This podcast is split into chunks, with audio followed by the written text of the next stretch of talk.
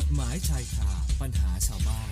โดยสำนักงานอายการสูงสุด เอาละค่ะ ช่วงนี้สัญญาณจากท่านอธิบดีอายการสำนักงานอายการสูงสุด อาจารย์ปอระเมศวร์อินทรชุมนุมมาแล้วนะคะ วันนี้คุยกันเรื่อง คัดคำสั่งเจ้าพนักงานค่ะ สวัสดีค่ะอาจารย์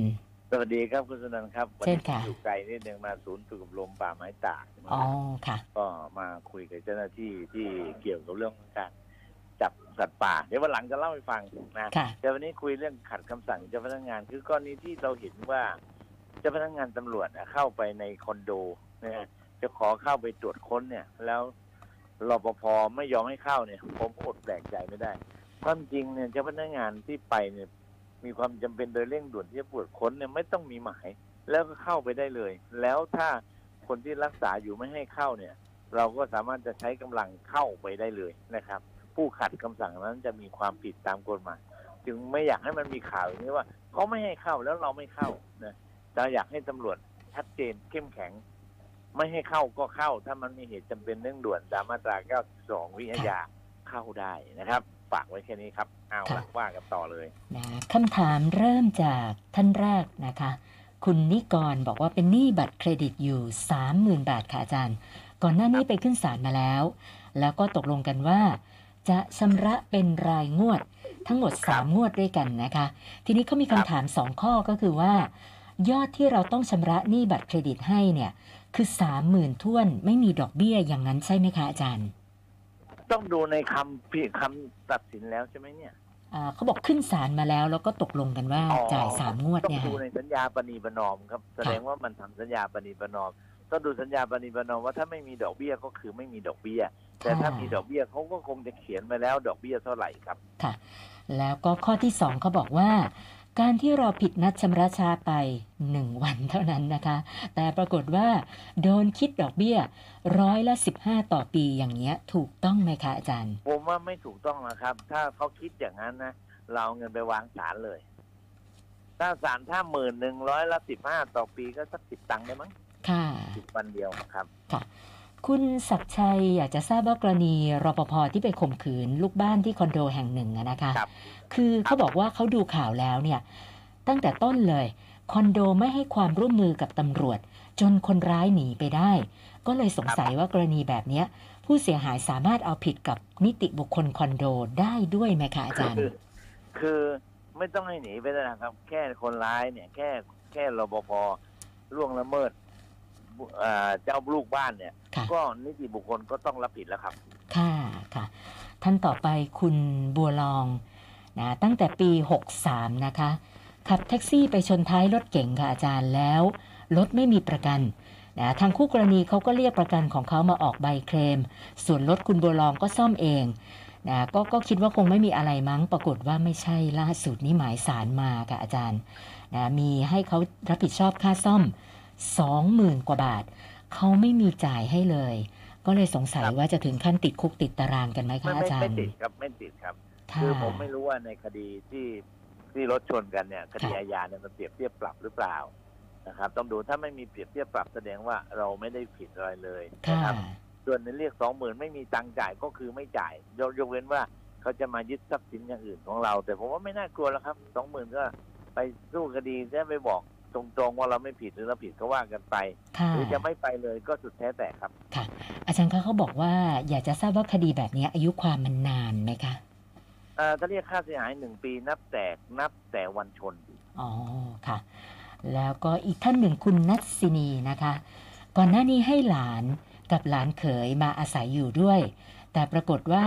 ของที่บ้านเดี๋ยวไอ้นู่นหายไอ้นี่หายนะคะ ก็คิดว่าน่าจะสองคนนี่แหละ ทีนี้อ่า จะให้เขาออกไปก็ไม่รู้จะทำยังไง เพราะอยู่มาเป็นปีแล้วนะคะอืมอันนี้ก็เลยขอคำแนะนำอาจารย์ว่าอาจารย์พอมีทางออกกับชีวิตให้หน่อยไหมคะเอ่อ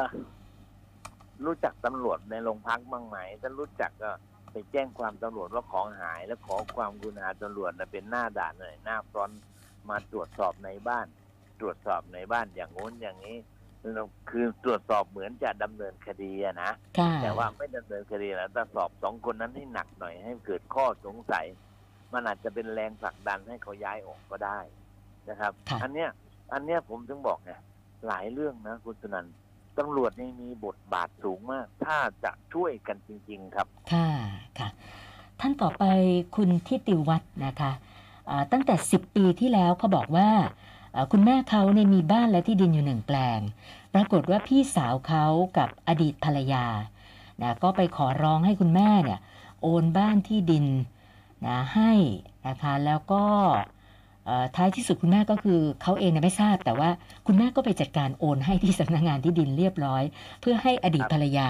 เอาไปจำนองนะคะปัจจุบันนี้ทั้งคุณแม่และพี่สาวเสียชีวิต เขาและน้องอีกสี่คนเนี่ย เพิ่งมาทราบความจริงนะคะ แล้วก็ขณะนี้ภรรยาเซ็นโอนบ้านและที่ดินหลังนี้ ให้ลูกสาวเขานะคะ ซึ่งลูกสาวก็ไม่ยอมโอนคืนให้ ก็เลยสอบถามมาว่าเขากับพี่น้องอีกสี่คนจะทำยังไงดีล่ะคะอาจารย์ ก็คือน่าจะยากแล้วนอกจากจะฟ้องเพิกถอนการโอนเข้ารอบแรก ค่ะ แต่ต้องพิสูจน์ให้ได้ว่าที่ถูกโอนไปเพราะถูกช่อฉนนะครับ ค่ะ ส่วนลูกสาวที่รับโอนไปเนี่ย มันปฏิถ้าเราพิสูจน์ได้ว่าช่อฉนก็ต้องโอนคืนค่ะ นะครับเพ ราะลูกสาวรับโอนโดยไม่มีค่าตอบแทน แต่ถ้าเขาโอนให้บุคคลภายนอกที่เสียค่าตอบแทนเนี่ยเราอาจจะสู้คนภายนอกไม่ได้ค่ะจะเรียกค่าเสียหายได้ครับ ค่ะ ท่านต่อไปคุณอเนกนะคะ สอบถามมาบอกว่า คดีหมิ่นประมาท ต้องการเรียกร้องค่าเสียหายเนี่ยนะคะ อยากจะขออาจารย์แนะนำหน่อยว่า เอ๊ะ หลักเกณฑ์ในการเรียกร้องค่าเสียหายเรื่องชื่อเสียงของเรา ในเรื่องการหมิ่นประมาทเนี่ย เราต้องพิจารณาอะไรยังไงบ้างอะคะตอบยากนะครับ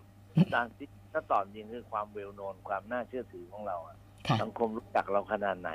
ถ้าสังคมเล็กก็ค่าเสียหายถูกหน่อย ถ้าสังคมใหญ่ดาราอย่างเงี้ยอาจจะแพงหน่อยครับแต่มันตอบค่ะยากวิชาวิชาว่าในการค่าเสียหายก็ดีกัดตราโทษปรับก็ดี เป็นเป็นวิชาบัญชีหนึ่งที่ยังไม่มีใครได้เรียนรู้อย่างจริงจังครับ ค่ะ คุณกัลยาอยากจะทราบว่า เด็กอายุ 16 ปี นะคะ สามารถแต่งงานจดทะเบียนสมรสได้ไหมคะอาจารย์ ไม่ได้ครับ ยกเว้นแม่ให้ความยินยอมพ่อแม่ให้ความยินยอมอ๋อต้องถ้าต้องต่ำกว่าสิบเจ็ดท่านต่ำกว่าสิบเจ็ดไม่ได้ค่ะต่ำกว่าสิบเจ็ดต้องให้ศาลอนุญาตครับค่ะค่ะนี่ไม่ใช่ถามไม่ใช่ถามถึงกรณีที่มีภรรยารุ่นรุ่นป้าหรือเปล่าไม่ไม่แน่ใจนะคะ วันนี้มาทั้งหมด 7คำถามค่ะอาจารย์รวมกับเมื่อวานก็เป็น 31คำถามแล้วค่ะ วจังเลยค่ะ โอเคครับ แล้วเดี๋ยววันหลังจะคุยให้ฟังเรื่องสนุกสนุกของกรมอุทยานเรื่องของการอ่ารักษาพันธุ์สัตว์ป่าครับ วันนี้ค่ะแค่นี้ฮะสวัสดีครับ ขอบคุณมากค่ะ สวัสดีค่ะ อาจารย์ปอระเมศวร์อินทรชุมนุมค่ะ กฎหมายชายคาปัญหาชาวบ้าน โดยสำนักงานอัยการสูง